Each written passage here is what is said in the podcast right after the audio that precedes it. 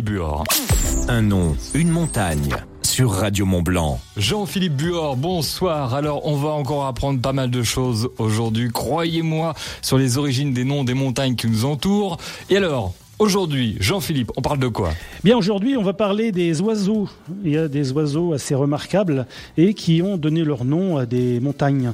Euh, je ne sais pas si vous connaissez. Alors, on est toujours en Savoie. On reviendra en Savoie la semaine prochaine, promis.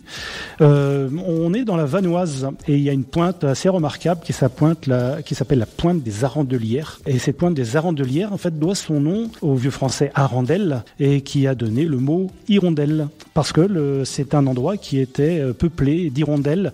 Et euh, alors c'est un oiseau qui était assez remarquable parce qu'il annonçait tout simplement l'arrivée de l'arrivée du printemps. Un autre oiseau qui a donné son nom à des montagnes, c'est la pointe de l'Arbenne, donc qui se trouve elle en Lausière. C'est une pointe de 2446 mètres d'altitude. On a en patois l'Arbenne. Alors on en trouve également en Haute-Savoie des Arbennes ou des Arbines, puisque c'est la même chose. L'Arbenne, c'était le nom qu'on donnait à la perdrix blanche. Alors qu'on appelle également la perdrix des neiges donc ça qui était chassé. Alors pour les puristes qui veulent un petit peu frimer, eh bien l'arbenne ou la perdrix blanche, son nom c'est le lagopède à queue blanche. Alors c'est un oiseau d'altitude hein, qu'on trouvait euh, en grand nombre sur ces euh, montagnes à qui elle a donné leur nom. Voilà pour les oiseaux qui ont donné leur nom à des sommets.